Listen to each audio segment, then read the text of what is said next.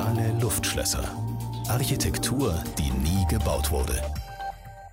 Ja, genau. Damit beschäftigen wir uns in unserer Fazit-Sommerserie mit Luftschlössern, mit Gebäuden, die auf dem Papier groß daherkamen, dann aber unrealisiert blieben, aus den unterschiedlichsten Gründen. Dennoch handelt es sich in der Rückschau ja häufig um großartige Erfolge, weil diese Luftschlösser nachfolgende Generationen beflügelt haben. Heute geht es um einen Entwurf, der eher ja so eine gesellschaftliche Utopie ist, als ein konkretes Bauvorhaben darstellt und dennoch in die Architekturgeschichte eingegangen ist, sie bis heute beeinflusst. Verbunden bin ich mit Andreas Rubi, Direktor des Schweizerischen Architekturmuseums in Basel und wir sprechen über Bolo Bolo, eine Idee aus den 1980er Jahren. Guten Abend, Herr Rubi. Schönen guten Abend. Was ist das, Bolo Bolo?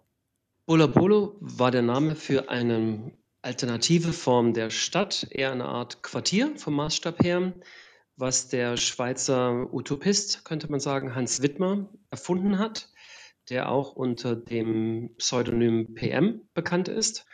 Ein Bolo Bolo war eine mehr oder weniger selbstsuffiziente Gesellschaft, und er hatte sich das so vorgestellt, dass es ein Ort ist, an dem man arbeiten kann, wohnen kann. Es hat eine eigene Währung gehabt. Das Ganze ging nicht profitorientiert. Also es war eine in den 80er Jahren erfundene Utopie, die damals vielleicht fast anachronistisch anmuten konnte.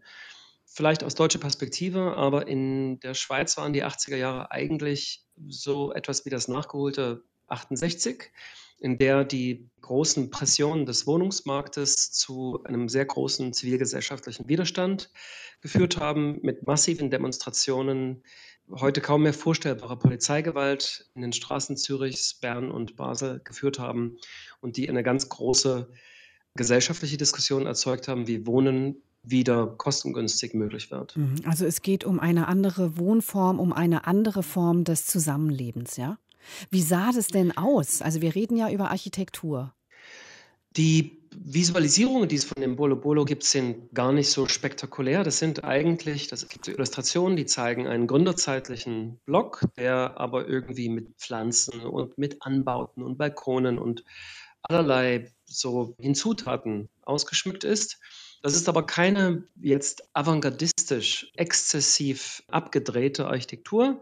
Es ist eine völlig bodenständige Form der Stadt, die aber einfach anders ökonomisch und programmatisch benutzt wird. Bolo Bolo geht ja auch von der Auflösung des nationalstaatlichen Prinzips aus. Ne? Sie haben eben schon erwähnt, andere Währung, das deutet vielleicht darauf hin. Also eine Gesellschaft, eine Weltgesellschaft, die ganz anders organisiert ist. Genau, eine Gesellschaft, die im Prinzip all das überwindet, was man zum unmittelbaren Glücklichsein nicht wirklich braucht. Und die Nation ist da eine der Kategorien, die verzichtbar ist, weil so im Alltag bringen uns Nationen ja vor allem häufig Kriege und äh, andere Unannehmlichkeiten. Und insofern ist es fast eigentlich eine Vorwegnahme oder eine Art Parallele zum europäischen Projekt, was ja auch eigentlich der Versuch ist, nationalstaatliche Identitäten zu überwinden zugunsten einer gemeinsamen Form der Identifikation.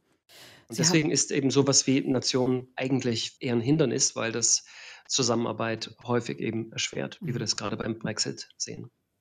Sie haben eingangs äh, erwähnt, PM stellte sich vor, so kleine Gemeinschaften in, in der Größe eines Kiezes oder eines Hausblocks.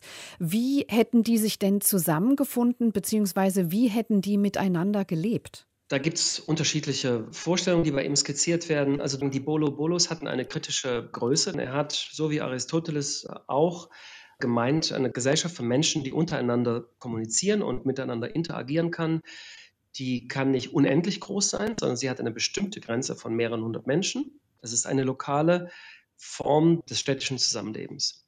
Und innerhalb dieser Form gab es die Idee, dass die menschlichen Beziehungen ganz konkret gesprochen eben auch sich weiterentwickeln können über das Korsett, was uns bekannt ist, also sprich die ähm, klassische Familie war dann nicht mehr das Hauptmodell.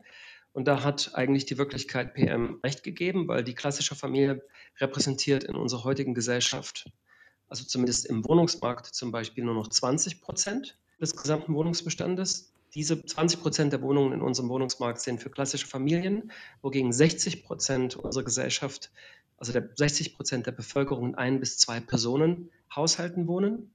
Und die haben sich das damals natürlich so vorgestellt, dass es eben andere Möglichkeiten von Beziehungen gibt, von Familien, die nicht mehr durch Monogamie bestimmt sind, sondern eher eben komplexere Formen von Zusammenleben mhm. mit Eltern, Kindern, Onkeln, Tanten und ja, in eher so eine Art Hordenorganisation.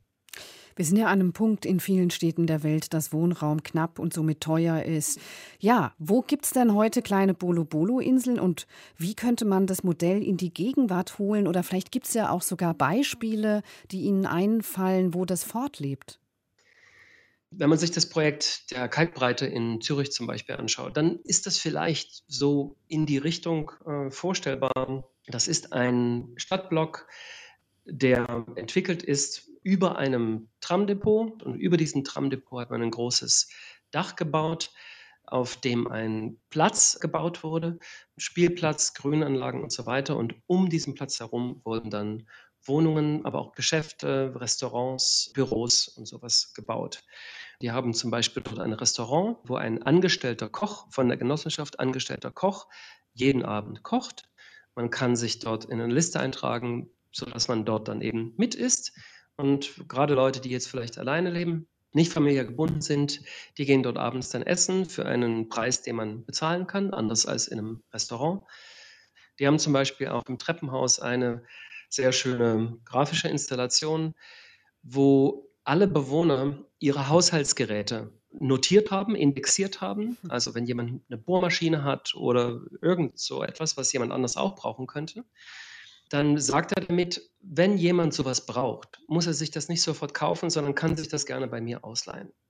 Man muss sich vorstellen, in der Kalkbreite zum Beispiel kann man nur wohnen, wenn man kein Auto besitzt, hm. weil nur auf diesem Grundsatz beruhend war es möglich, keine Parkgarage zu bauen. Das ist einer der teuersten Bestandteile eines Wohnprojekts überhaupt, weil es eine Tiefgarage sein muss. Und mit diesem Geld konnten dann eben ganz viele Gemeinschaftsräume finanziert werden, die alle Bewohnerinnen benutzen können. Und ja, insofern finde ich schon, das ist ein ziemlich interessantes Beispiel, wie auch unter unseren heutigen Existenzbedingungen partiell in einer Art Inselorganisation utopische Zustände möglich sind und von möglichst vielen mit Leben erfüllt wird. Das sagt Andreas Rubi, Direktor des Schweizerischen Architekturmuseums in Basel. Und wir sprachen in unserer Serie Geniale Luftschlösser über Bolo Bolo von PM alias Hans Wittmer. Herr Rubi, vielen Dank. Ich danke Ihnen.